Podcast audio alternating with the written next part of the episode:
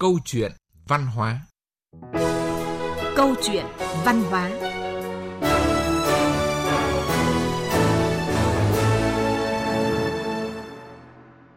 Xin kính chào quý vị thính giả.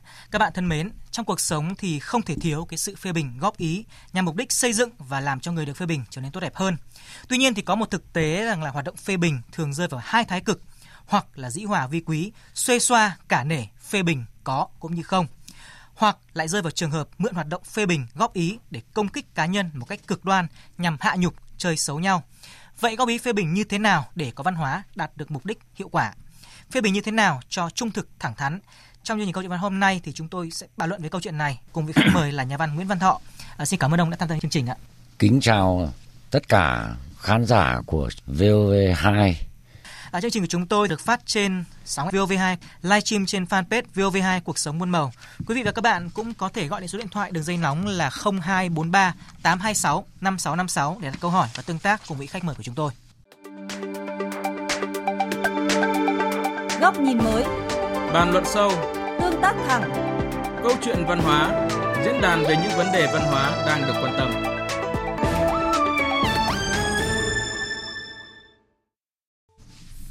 Vâng, à, thưa nhà văn Nguyễn Văn Thọ, à, như ông cũng thấy thì cứ mỗi cuối năm thì cái hoạt động à, tổng kết phê bình ở các cái đơn vị lại diễn ra và bản thân ông thì cũng từng kinh qua cái môi trường quân đội rồi đã từng làm đến à, tránh văn phòng của một công ty nhà nước thì ông thấy là cái hoạt động phê bình đánh giá ở các cuộc họp thì à, có chất lượng như thế nào ạ? Có thực sự là hiệu quả hay không ạ? Nó có hai xu hướng về cái việc này. À, với cái kinh nghiệm mà thực tiễn tôi có được ấy thì cái nội bộ nào mà nó có cái truyền thống đoàn kết ấy do cái thủ trưởng cũng như các cái lãnh đạo của các ban ngành liên quan ví dụ như công đoàn phụ nữ thanh niên mà có một cái sức phối hợp tốt ờ, thực hiện dân chủ một cách công khai thực sự là dân chủ và cái cái tình đồng chí cái tình đồng đội hay cái tình đồng ngũ hay cái tình đồng nghiệp nó chân thành với nhau. Vâng, thì thường là cái công tác phê bình rất là tốt. Vâng, người ta có khuyết điểm đến làng rời nữa như người ta nói bằng cái trái tim ấy. Bằng cái lòng chân thành để đồng đội bè bạn mình có thể tiến bộ ấy. vâng, thì cái đó nó tốt. Vâng, chứ còn khi mà đã nội bộ nó có một cái người ta nói các cụ gọi là cái dớp ấy vâng, mà một cái đơn vị nào đó nó không có một cái cái cái tấm lòng thực sự đối với nhau thì thường là cái phê bình chính là cái vũ khí nó có mặt xấu mặt trái của nó. Và nó tạo ra một cái dấu ấn không tốt giữa con người với con người. Nó hủy hoại cái cái nội bộ ấy vâng. À, thưa ông, à, ông cũng từng sống nhiều năm ở nước ngoài ạ. Vậy thì à, ông có thể so sánh một chút cái việc phê bình đánh giá của người phương Tây so với người Việt chúng ta vì là có ý kiến cho rằng là nước ngoài thì họ lý tính hơn người Việt cho nên là khi phê bình đánh giá thì họ cũng sẽ khách quan hơn có phải không ạ? cái đó cũng có phần nào đúng bởi vì cái đặc tính của các dân tộc mà cụ thể là dân tộc Đức thì tôi có tham dự nhiều cái cuộc họp của họ Vâng, thường là họ nói trực diện họ nói direct vâng, nhưng mà họ nói rõ vào công việc ví dụ như tổng giám đốc là chúng tôi là đấy có bốn đội lao động đội Việt Nam này đội Mozambique này đội Cuba đội Triều Tiên thì người ta nhận xét là rất thẳng vào những cái việc mà làm không đúng. Và thường là không lùng cái cá nhân vào của họ vào. Thế. tôi là đội trưởng có khi là tôi bị phạt lương nhiều lần. Vâng, vì đội mà vi phạm là người ta quy kết vào cá nhân chứ người ta không người ta không tổng giám đốc không có quan hệ với từng cái cá nhân của trong đội. Vâng, mà những sự việc ở trong đội xảy ra là đội trưởng phải tự chịu trách nhiệm. Vâng, và thường là người ta phê bình direct. Vâng, thế người ta không có lòng cái cá nhân. Cho nên là khi mà mình bị khuyết điểm thì mình cũng cũng nhận ra ngay. Và đấy là một trong cái đặc tính của người Đức người Đức chân thành. Rất chân thành, rất và công việc. đối với bản thân tôi tôi cũng được cái cái cái anh phó tổng giám đốc ở đấy là anh Rosanki rất quý mến. Vì tôi cũng lấy cái lòng chân thành và cái direct của người lính cái thái độ kỷ luật người lính để mà mà hoạt động với họ. Cho nên là ờ, nói chung là là cái đặc tính của người châu Âu người ta người Thẳng ta thắn. thẳng thắn người ta tốt Vâng. hơn mình Vâng. người ta có phần ưu điểm hơn mình Vâng. Vâng, vậy thì thưa ông, ờ, nếu như phê bình một cách thực sự là chân thành thẳng thắn thì sẽ đạt được những cái hiệu quả gì ạ? bây giờ ta trở lại một cái câu chuyện cổ tôi có hai câu chuyện cổ phải Vâng. nói chuyện với các bạn Vâng, trước hết là cái câu chuyện của nhà văn Đỗ Chu kể với tôi là ngày xưa cái cái đền Thê Húc là không phải là cái đền như bây giờ đấy là một cái quán văn vâng, mà các nhà văn thì văn mình vợ người là có ngay đọc thơ xong là cãi nhau anh nọ chê anh kia Đấy.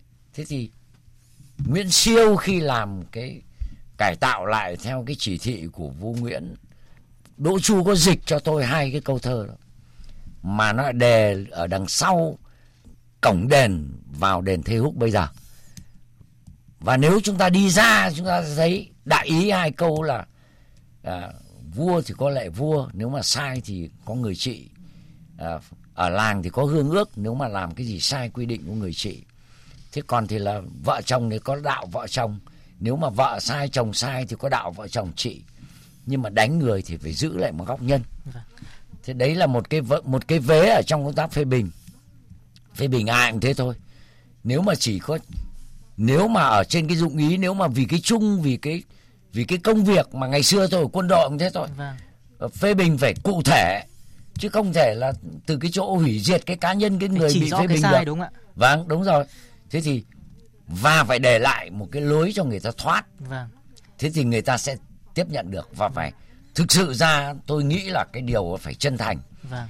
ngoài ra tôi xin nói với các bạn thính giả một câu chuyện như thế này trong kinh dịch nó có quẻ kiền Vâng.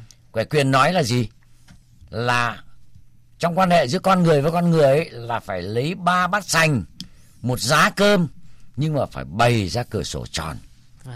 thế thì ở đây nó phản ánh cái quan hệ với con người và cái cách để góp ý cho người khác như thế nào. Thì tại sao lại ba bát cửa sành bày ra cái giá với cái giá cơm là theo cha tôi có giải thích là bằng cái nghĩa ở trong cái quẻ này nó muốn nói cái tấm lòng của con người muốn đối xử với nhau phải chân thành. Trước hết anh phải chân thành. Nó như cái cái tấm lòng của anh phải như nó mộc mạc như cái cái bát sành ấy. Vâng. và nó phải bày rõ ra như cái giá cơm. Nhưng mà lại phải bày cái đó ra cái cửa sổ tròn là thế nào? Ngày xưa cái nhà của chúng ta cái nhà họ đầu hồi ấy, nó có hai cái cửa là cửa âm dương để cửa thông khí và cửa đón ánh sáng. Thế thì phải nếu anh muốn phê bình người ta anh muốn góp ý cho người ta anh phải góp ý cái lúc người ta bình tĩnh nó phải giữ vào cái lúc mà Tỉnh táo đúng không? tỉnh táo chứ anh phê bình cái lúc người ta nóng giận Vâng. thì không bao giờ người ta góp ý rồi Vâng. cho nên mới phải đòi hỏi là cái ba bát sành cái một giá cơm phải bày ra cái cửa sổ tròn là nó có ý nghĩa như thế Vâng, có nghĩa là khi vào phê bình thì phải cả người phê bình lẫn người được phê bình phải giữ được một cái tâm rất là rất là bình tĩnh nó phải là bình tĩnh Vâng, và- chứ còn anh mà ví dụ như giờ vợ vừa đi ở cơ quan về bao nhiêu chuyện bức xúc mà chồng Vâng. đè ra chồng chồng phê bình thì vợ sẽ cáu không bao giờ Vâng, nhận đâu Vâng, vâng. thế thì phải chứ lúc mà nó an hòa em ơi em hôm qua em làm như thế với anh là không ổn đưa khách nó về nó kêu anh Vâng. nó phiền lắm em ạ thì chứ còn vợ vừa đi về bực bội nóng như thế đường thì Hà Nội thì đầy xe cộ tắc ách mà về anh choảng cho một câu thì không ai người ta nhận đâu Vâng. thế thì cái quẻ của kinh dịch muốn dạy người ta như thế Vâng. Có nghĩa là phê bình cũng phải lựa chọn lúc đúng không? Phải đúng lúc đúng Vâng. chỗ Vâng thưa ông, có một cái thực tế nữa là khi mà người Việt khen ai ấy thì là thường khen hết lời, nhưng mà khi phê bình thì cũng phê bình rất là nặng lời, thậm chí là lôi cả những cái lỗi lầm từ quá khứ từ xưa ra để nói hết trong một lượt ạ. Cái câu chuyện gần nhất chúng ta thấy là câu chuyện của thủ môn Bùi Tiến Dũng ở U2 Việt Nam ấy. Thì à, à, anh ấy vừa mắc một cái sai lầm để cho chúng ta để thua một cái bàn thua cũng khá là đáng trách trong cái trận đấu ờ, vòng bảng SEA Games và lập tức là cả cộng đồng mạng vào ờ, thậm chí là có những cái lời rất là nặng nề. Có vẻ như là cái việc mà cái cảm tính, cái cả nể của người Việt thì vẫn còn rất là nhiều và càng là trên các diễn đàn mạng khi mà người ta không phải gặp mặt trực tiếp nhau, khi mà người ta chỉ dùng lời nói thôi thì chúng ta lại càng thấy rõ cái hiện tượng cảm quan và phê bình một cách thiếu những cái sự khách quan chân thành như vừa nói đúng không ạ? Cái đó là cái một trong những lỗi thuộc về đặc tính của người Việt Vâng. người Việt hay cảm tính lắm Dạ. à, nói đến ai thì ví dụ như là bạn mình ấy thì Rất là Khen thì khen hết lời. Vâng. nhưng mà nếu mà kẻ thù mình thì tìm mọi cách mà cái đó là nó không lợi cho công tác phê bình Vâng. nó không không mang lại một cái hiệu quả lớn và nó phải đặt gốc là anh anh phê bình người ta để đạt cái gì cơ Vâng. thế chứ nếu mà anh phê bình người ta để giết người ta thì nó khác Vâng. như trường hợp của thủ môn ấy thì tôi nghĩ là lúc ấy là không có tĩnh Vâng. bức xúc quá để phát biểu bừa lợi dụng cái dân chủ trên mạng anh muốn nói nào nói Vâng. anh không để ý tới cái cái cái cái cái, Cảm cái giác của quá khứ của người ta Vâng. và cái lỗi lầm ấy nó thuộc cái phạm trù gì anh anh anh muốn tiêu diệt người ta thì không bao giờ nếu như đặt địa vị anh vào cái vai trò của cái người thủ môn thì người ta cũng không tiếp thu được Vâng. Cái sự sơ suất về mặt kỹ thuật Vâng, khác với mặt cái việc cố ý đúng không ạ? đè người ta ra Vâng. rồi dùng áp lực của cả một cái số đông người anh nói người ta thì cái đó là không cho nên mục đích của phê bình để làm cho cái người khác phải tiến bộ phải thay đổi vâng thì cái đó là theo tôi cái cách phê bình nó cũng không ổn vâng các cụ nói rồi phải bình tĩnh tĩnh thì mới minh được vâng lúc anh nóng giận anh bức xúc quá rồi anh cứ dùng mọi lời lẽ nó không ổn đối với người ta thì sao ai tiếp thu được Vâng. À, thưa quý vị và các bạn, như vậy thì à, chúng tôi cũng nhận được một cái tín hiệu điện thoại kết nối từ vị thính giả. Vâng, xin chào bạn. Alo ạ. Vâng. Là chúng tôi bàn về cái câu chuyện văn hóa phê bình. À, bạn có cái điều gì muốn à, đóng góp và chia sẻ cùng chương trình và vị khách mời là nhà văn Nguyễn Văn Thọ ạ? À, vâng, hiện nay thì uh, tôi có một cái chia sẻ như này tức là tôi thấy là hiện nay thì cái văn hóa góp ý phê bình của Việt Nam thì uh, của nhất là của giới trẻ hiện nay thì uh, kém. Bởi vì là mọi người khi mà mọi người góp ý thì người ta bảo là biết thì nói còn không biết thì dựa cột mà nghe. À. nhưng mà ở đây thì uh, mọi người gần như là mọi người không biết mọi người cũng phê bình. Mà khi mà phê bình thì mọi người sẽ không chú ý đến cái hoàn cảnh mà mà được phê bình khiến cho những cái người mà khi mà người ta phê bình cái người mà bị phê bình thì người ta cảm thấy rất là ngại và xấu hổ. Nhiều khi thì họ sẽ không không không thể nào mà nhận được ờ, không thể nào mà có thể là là nghĩ đến những cái điều tốt đẹp mà thậm chí họ còn nghĩ đến những cái điều tiêu cực Tiêu cực đúng không ạ? Ờ, nghĩ là khi mà chúng ta phê bình một ai đó thì chúng ta có thể là đánh giá họ và đánh giá giá cái hành động của họ chứ không thể nào mà đánh giá về con người của họ Vâng. và phê bình chúng ta phải nhìn về những cái thực tế và khách quan thì mới có thể là phê bình đúng được và tôi nghĩ là như vậy Vâng, xin cảm ơn bạn. Vâng, thưa nhà văn Nguyễn Văn Thọ, à, ông có chia sẻ gì với cái à, phát biểu của bạn thính giả trẻ vừa rồi ạ? cái này là tôi nghĩ là như thế này này khi bàn đến vấn đề gì phải khoanh vùng vấn đề lại Vâng. mà À. giới trẻ thì hay cứ suy diễn xong rồi thông tin thì thiếu tôi để ý cho nên cái facebook thế cứ con cà ra dây muỗng Vâng. thế thì cứ thành ra là người ta cũng khó tiếp thu và cái logic của cái tư duy thì nó cũng không khoa học cái Vâng. cách cái là cách mà phản biện nó không tốt Vâng. Đấy việc nào nó ra việc ấy Vâng. ngô phải ra ngô mà khoai thì phải ra khoai Vâng. cái thứ hai nữa là cái cách thức phê bình của ta trên mạng ấy nhất là trên mạng xã hội do cái tính chất là giấu mặt Vâng. Ờ, rồi thì dưới một cái tính nam mơ tôi không biết anh anh không biết tôi muốn nói nào cũng được thế thì cái điều đó xảy ra và thường là cái lối nói làm cho người bị phê bình bị tổn thương là cái lối mà phản tác dụng nhất Vâng. tôi nói gần đây nhất là ví dụ như khi bàn về 39 người chết ấy, chẳng hạn. Vâng. mà cái việc ấy Cũng là rất đau từ- buồn ạ. rất đau buồn của đất nước ta. Từ chính phủ cho đến mọi người có lương tri đều rất đau khổ. Thì khi tôi tham biện để mà lên các cái đài để nói bằng những cái kinh nghiệm của mình thì cũng có bạn lợi dụng cái chuyện tôi lên đài thì nói bằng những câu rất xúc phạm. Thế thì mà tôi ôn tồn nói lại ở trên mạng và công khai nói lại những ý kiến của bạn kia thì lập tức được sự ủng hộ to lớn của các bạn ở Đức. Giáo sư Đặng Ngọc Long cũng lên tiếng các học giả ở Đức cũng lên tiếng. Thế thì cái này là là một cái kinh nghiệm cho các bạn trẻ. Trước một cái vấn đề nào đó ở xã hội phải khoanh vùng vào. Vâng. chứ đừng dây cà dây, dây muống thì nó khó giải quyết. Và phải hết sức chú ý cái đối tượng của mình. Họ có dùng một cái lối gọi là ma trận không khoanh vào cái chỗ cần phải trả lời giải đáp mà khi giải đáp phải ôn tồn phải có tri thức và văn hóa Vâng. không thể lấy lại cái vô văn hóa để đối lại với cái vô văn hóa được Vâng. Chúng ta lại nhận được một tín hiệu à, điện thoại khác ạ. À, alo, xin chào bác ạ. Alo, Vâng. À, chúng đây. tôi bàn về cái câu chuyện văn hóa phê bình ạ. À, bác có thể giới thiệu một chút về tên tuổi và có thể là chia sẻ với chúng tôi về cái câu chuyện này ạ. vâng, tôi uh, là Đào Huy Sỉu ở tỉnh Tuyên Quang. Vâng, xin chào bác ạ. Tôi uh, xin chia sẻ với uh, chương trình như thế này. Phê bình uh, về văn hóa và phê bình mọi cái uh, nội dung ấy từ uh, các cuộc họp, từ gia đình, từ xã hội Vâng, cho đến trên mạng thì thường có cái là thái quá, vâng, tức là những các cái việc gì là băm bổ một cách là nó không khách quan, vâng, bị không làm quá được. phải không? làm cho người ta chối dài. Vâng, Nếu như cái chuyện là ông Thọ nói đấy, vâng, thì ông ờ, Bùi Tiến Dũng ấy có thế thôi nhưng mà khi ông uh, thuyết trình minh viên là băm bổ quá vâng, cho nên là trên mạng người ta cũng phản đối. Thế hay như trong các cuộc họp đấy là phê bình ấy, cũng thường quá nặng nề vâng, gây cho là những người nghe rất là bức xúc. Vâng, cho nên theo tôi ấy là phê bình cũng như các vị nói ấy trước hết là phải đúng, đúng lúc là một. Thứ hai là phải bình tĩnh là hai thứ ba là phải khách quan. Và thứ tư ấy là phải tỏ thái độ xây dựng. Xây phê bình kiểu gì ấy là người ta chấp nhận được. Chứ còn phê bình ấy là nói cho nó sướng miệng nói cho nó băm bổ nói cho nó hả dạ mà thì làm cho đối tượng người ta sẽ càng bực mình thêm. Vâng. Cho nên lâu nay ta nên tuyên truyền cái phê bình nhất là các cái phê bình trong cuộc họp vâng. phê bình cấp dưới vâng. phê bình người thân phê bình ở trong gia đình cũng thế thôi. Vợ chồng với nhau về băm bổ quá thì làm cho gia đình tan nát thêm phê Vâng. bình các cháu cũng thế thôi. Các con nó phải có kinh nghiệm. Cho nên vấn đề văn hóa phê bình là Vâng. rất quan trọng. Vâng. Nhưng lâu nay chúng ta chưa để ý đầy đủ. Để tâm nhiều đúng không ạ? Dạ vâng. Nhé. vâng, chưa để vâng. ý đầy đủ và do đó là truyền thông cũng cần phải có chưa trách nhiệm có những cái giải pháp để mà chăm lo cho nó chu đáo vâng. Cho À, nên là ngay cả các cái phương tiện thông tin đại chúng phê bình cũng rất là băm bổ. Đấy Vâng. như chị thọ nói 39 người chết này rồi thì là giải bóng đá này thế rồi vân vân. Vâng xin cảm ơn bác ạ. Đấy vâng, xin cảm ơn bác đã gọi điện đấy. thoại đến chương trình ạ. Vâng thì ờ, tôi xin tham gia như thế thôi Vâng, thưa quý vị và các bạn, à, như vị thính giả và nhà văn Nguyễn Văn Thọ cũng vừa chia sẻ rõ ràng là có cảm giác như là người Việt của chúng ta chưa có cái kỹ năng, chưa được ờ, học tập và rèn luyện để phê bình đánh giá người khác.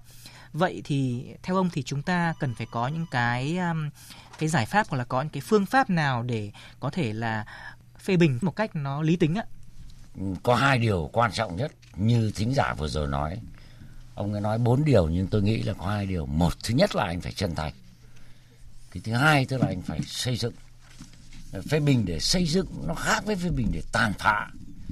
Ờ, cái đó hai cái khác nhau. Tôi nói vấn đề nhà nước chẳng hạn. Ờ, nhà nước hiện nay thì thì từ khi đồng chí tổng bí thư của chúng ta, chủ tịch nước Nguyễn Phú Trọng của chúng ta kêu gọi cái đấu tranh phê bình ở trong đảng, trong nhà nước, thì cái việc phê bình là, nhất là trên mạng xã hội là được rộng mở thế nhưng mà khi phê bình như thế thì phải biểu hiện, phải có hai trạng thái. Một là chân thành. Bất cứ một dòng nào của một ai đó viết bằng văn tự tôi đọc là tôi biết ngay người có chân thành hay không. Cái thứ hai là phê bình để làm gì? Để thỏa mãn cái bức xúc cá nhân hay là vì cái lòng yêu đất nước, lòng yêu tổ quốc? Và cụ thể là đối với từng cá nhân là lòng yêu con người. Tôi phê bình anh bởi vì tôi thương anh, tôi yêu anh. Ở đây có những cái bạn ở ở trong cùng công tác với tôi đồng nghiệp đấy là tuổi càng cao tôi càng thấy là cả cái lòng cảm hóa của mình mình dùng lời lẽ chân thành mình nói với người ta đối với nhà nước cũng thế tôi rất quyết liệt nhưng mà tôi thể hiện rõ là tôi Tâm trong sáng. yêu đất nước này tôi trân trọng chính quyền này tôi tiếc xương máu của những người đã đổ cho chính quyền này và tôi nói xây dựng thì không có công an nào không có tuyên giáo nào không có ai dám nhắc nhở tôi một lời nào cả Vâng. Vâng, thưa quý vị và các bạn, à, rõ ràng là như à, à, nhà văn Nguyễn Thọ và vị thính giả cũng vừa chia sẻ thì cái hoạt động phê bình ở một số nơi vẫn còn mang tính hình thức và mang tính à, chủ quan chưa phát hiệu quả. À, nhưng mà cũng có một số nơi thì cái hoạt động phê bình cũng rất là hiệu quả và chúng ta cùng theo dõi phóng sự sau đây ạ. Là một cơ quan nhà nước, Tổng công ty truyền tải điện quốc gia thuộc Tập đoàn Điện lực Việt Nam rất chú trọng đến văn hóa doanh nghiệp. Họ có một đề mục về văn hóa doanh nghiệp ở địa chỉ web văn hóa.evn.com.vn. Trong đó có nội dung về văn hóa phê bình. Chia sẻ về văn hóa phê bình nói riêng và văn hóa doanh nghiệp nói chung, chị Lý Minh Hằng, Ban Tổ chức Nhân sự Tổng công ty truyền tải điện quốc gia nói. Chúng tôi không nói là phê bình mà chúng tôi nói nhẹ hơn đó là cái văn hóa góp ý. Ở trong góp ý thì cần phải đảm bảo những cái nguyên tắc. Thứ nhất là sẽ làm tăng tính đoàn kết, thống nhất, nâng cao cái chất lượng ờ, và cái hiệu quả công việc. Diễn đạt ngắn gọn, dễ hiểu, ờ, sử dụng những từ ngữ thông dụng rõ ràng và phù hợp ờ, chứ không sử dụng những lời tiêu cực hay là khiếm nhã. Đó là câu chuyện ở một tập đoàn nhà nước lớn với quy mô vài chục ngàn người, hệ thống phân tầng bậc phức tạp. Còn với các doanh nghiệp vừa và nhỏ như công ty quảng cáo Color Media, nơi mà nhân sự hầu hết là những người trẻ, hoạt động phê bình đánh giá đôi khi khiến những người lãnh đạo như anh Vũ Văn Huy, giám đốc điều hành cân nhắc rất cẩn thận. Anh Huy tâm sự, trong sinh hoạt hàng ngày, khoảng cách giữa sếp và nhân viên gần như không có. Mọi người sống rất thoải mái chân thành, nhưng công việc là công việc, chuyện sinh hoạt cá nhân là cá nhân. Khi ai đó mắc lỗi, anh Vũ Văn Huy không ngại góp ý phê bình. Trong công việc thì ờ, các cái bộ phận góp ý với nhau là rất là quyết liệt ờ, nhằm mục đích là để công việc nó tốt lên và hoàn thành công việc còn cái phần thứ hai liên quan đến uh, cuộc sống rồi là những cái văn hóa trong doanh nghiệp thì uh, rất là hòa đồng. Mọi người rất là gần gũi với nhau và chia sẻ. Đó là câu chuyện sếp phê bình nhân viên. Còn nếu rơi vào trường hợp ngược lại khi sếp sai lầm cần nhân viên góp ý nhận xét thì sao? Chị Lý Minh Hằng ở Tổng công ty truyền tải điện quốc gia chia sẻ. Cái người mà được góp ý ấy, thì cần phải nghiêm túc tiếp thu và lắng nghe với thái độ cầu thị không nên có phản ứng ngay mà phải nghiên cứu kỹ cái ý kiến góp ý đấy. Và cái này là quy định chung trong toàn bộ cán bộ công nhân viên MPT chứ không có một cái sự phân biệt là lãnh đạo hay nhân viên. Góc nhìn mới. Bàn luận sâu. Tương tác thẳng. Câu chuyện văn hóa. Diễn đàn về những vấn đề văn hóa đang được quan tâm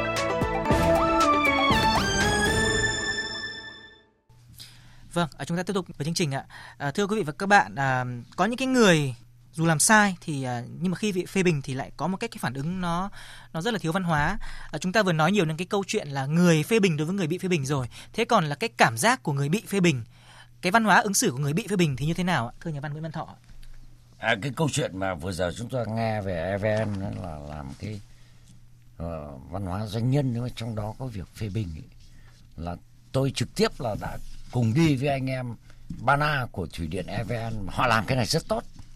Và chính là vì họ họ thấm nhuần cái văn hóa trong con người con người công nghiệp ở thời đại 4.0 5.0 thì các cơ quan khác theo tôi nên học tập cái tinh thần này của EVN mà làm đặc biệt là ví dụ như tôi sinh hoạt Bana, tôi thấy là người ta người ta có những cái họp ở đấy mà do nhà nước đến chỉ đạo, tôi trực tiếp tôi nghe họ đập bàn nói với nhau là vì tổ quốc là vì điện. Họ nói với nhau những sự việc rất cụ thể và quyết liệt. Nhưng mà ai cũng thấy đấy là cái tấm lòng của họ đối với đất nước. Vâng. họ không có định sỉ nhục nhau và xúc phạm nhau. Đấy là cái nguyên tắc ở trong phê bình. Vâng thế thì cái người bị phê bình ý nếu như nhận được một cái như thế thì tất nhiên là họ không bao giờ họ phản đối đâu. Chỉ có khi nào họ bị sỉ nhục thì họ mới phản đối lại. Vâng. tôi thấy là cái người ví dụ như tôi tôi bị vợ tôi phê bình hay là ai đó phê bình ấy là cũng nhiều chứ không phải không. Vâng. chính các đồng nghiệp của các đồng chí ở VOV là cũng phê bình tôi đấy. Thế nhưng mà tôi phải về ngẫm nghĩ xem là đàn em nó phê bình như thế đàn cháu mình nó nói mình như thế nó chân thành như thế thì mình phải như thế nào? Thì mình phải tìm cách mình một là mình phải thanh minh hai là mình phải tự sửa chữa. Cho nên là trong kinh Phật có nói một câu là cái khám phá mình ấy là cái điều khó khăn nhất thì mỗi người phải tự hàng ngày phải người ta gọi là trong trong trong các cái đạo trong tôn giáo người ta gọi là sám hối đấy. Vâng. thì thì mỗi người cũng nên là hàng ngày là phải xem cái đồng nghiệp của mình họ xử lý thế nào vâng. họ phê bình mình mà thấy là họ phê bình nếu mà sai thì mình phải tìm cách mình thanh minh vâng. để cho họ hiểu mình còn đúng thì phải kiên quyết sửa chữa vâng. chứ đừng về phía mình mà gây thù hằn Vâng. Cái đó không bao giờ tiến bộ được. Rõ ràng là chúng ta cũng phải nhìn thái độ của người phê bình mình đúng không ạ? Ừ. Vâng, thưa quý vị và các bạn, à, à, cái câu chuyện của người à, bị phê bình là như thế. Thế còn khi mà bị phê bình thì cái cảm giác à, của chúng ta thế nào ạ? Và bây giờ thì chúng ta sẽ cùng nghe ý kiến của một số thính giả mà chúng tôi đã ghi nhận được ạ. Khi mà tôi bị người khác phê bình thiên về cảm tính thì đương nhiên là mình sẽ buồn và khó chịu à, có một số người thì sẽ không hướng bản thân đến những điều tốt hơn mà người ta sẽ chỉ tập trung suy nghĩ vào những cái điều tiêu cực đấy thôi. Thực ra thì à, mình là một người rất là dễ bị à, ảnh hưởng à, cảm xúc bởi lời nói của người khác. Cũng không biết là kiểu họ đánh giá mình dựa trên những cái gì. Thế nhưng mà khi mà họ đã có cái lời góp ý, những cái lời phê bình mình Thì mình nghĩ là ít nhất thì họ cũng phải căn cứ vào một cái điều gì đấy. Có thể là nó là cảm xúc hoặc có thể là nó là cái thực tế. Thế nhưng mà khi họ đã nói ra thì tức là mình cũng cần phải xem lại bản thân mình. Tất nhiên là khi mà ai bị phê bình thì cũng có buồn. Sau đấy thì mình sẽ xem lại xem là mình có đúng như người ta nói không. À, Nếu mà mình đúng như thế thì mình sẽ có những cái thay đổi cải thiện ở bản thân mình. Còn nếu mà không đúng thì thôi mình cũng không đi giải thích hệ đôi co với họ làm gì cả. Nếu như là chúng ta bị phê bình như thế nó rất là tức tối và rất là bực tức. Và cái những cái việc gặp những cái người như thế nó sẽ khiến cho cái câu chuyện hay cái chủ đề này nó sẽ bị cụt luôn và nó không còn được phát triển hơn nữa. Mình thỉnh thoảng cũng bị một vài người phê bình như vậy. Nhưng thì mình nghĩ rằng là mình không muốn tiếp tục nói chuyện với họ nữa. Bởi vì cảm giác là nói chuyện với họ như cảm giác đang nói chuyện một cái cây hòn đá. Rất rất là khó chịu và nên dừng lại luôn tránh mang cái nỗi bực tức đến cho chính bản thân chúng ta. Góc nhìn mới. Bàn luận sâu tương tác thẳng. Câu chuyện văn hóa trực tiếp 11 giờ thứ hai hàng tuần trên VV2 FM 96,5 MHz và vov2.vn. Gọi 0243 826 5656 để tham gia chương trình.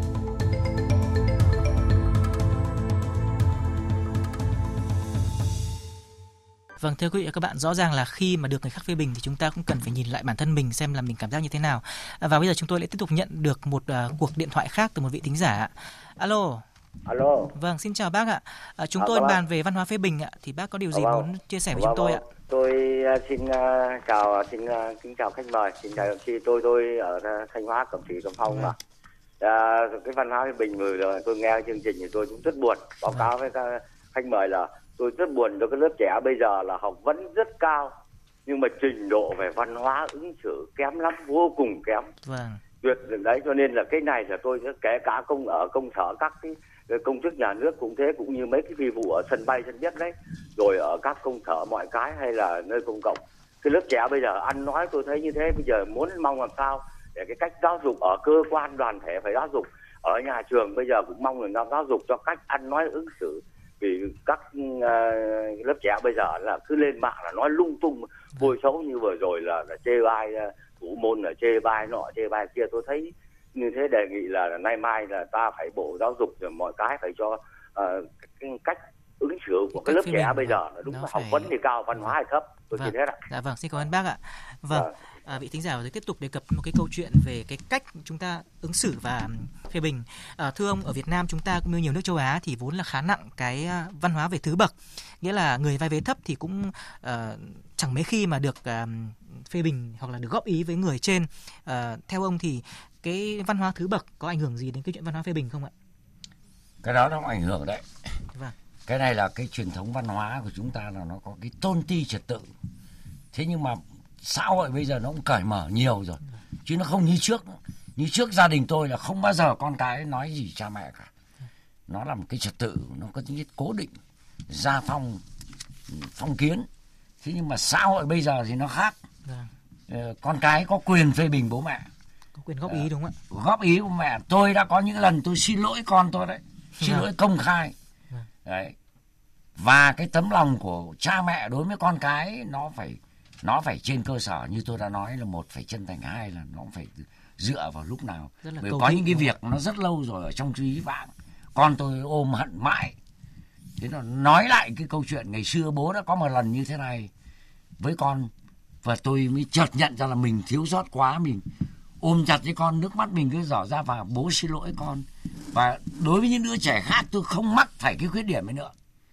Thì là trước hết đối với cái cái cái cái cái, cái xã hội ngày nay nó không như trước nữa đâu.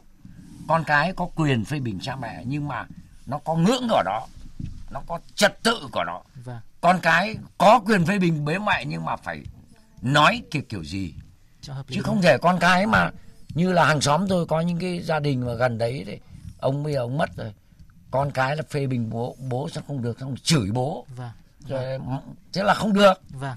Quý vị và các bạn thân mến trên mạng xã hội Facebook công cụ mà rất nhiều người Việt cũng như cả thế giới rất hay sử dụng đó là đánh giá nhận xét cho điểm một dịch vụ ứng dụng có thể thấy đánh giá nhận xét phê bình là xu thế tất yếu để một sự vật hiện tượng trở nên hoàn thiện hơn nhưng để đạt mục đích đó cần phê bình cho đúng phê bình sao cho phải đạt được mục đích của phê bình Hy vọng qua những gì chúng tôi vừa chia sẻ, mỗi người sẽ tự có ý thức rèn luyện kỹ năng phê bình. Đến đây, thời lượng dành cho câu chuyện văn hôm nay đã hết. Xin cảm ơn nhà văn Nguyễn Văn Thọ đã tham gia chương trình. Cảm ơn quý thính giả đã quan tâm theo dõi. Xin chào và hẹn gặp lại trong các chương trình sau.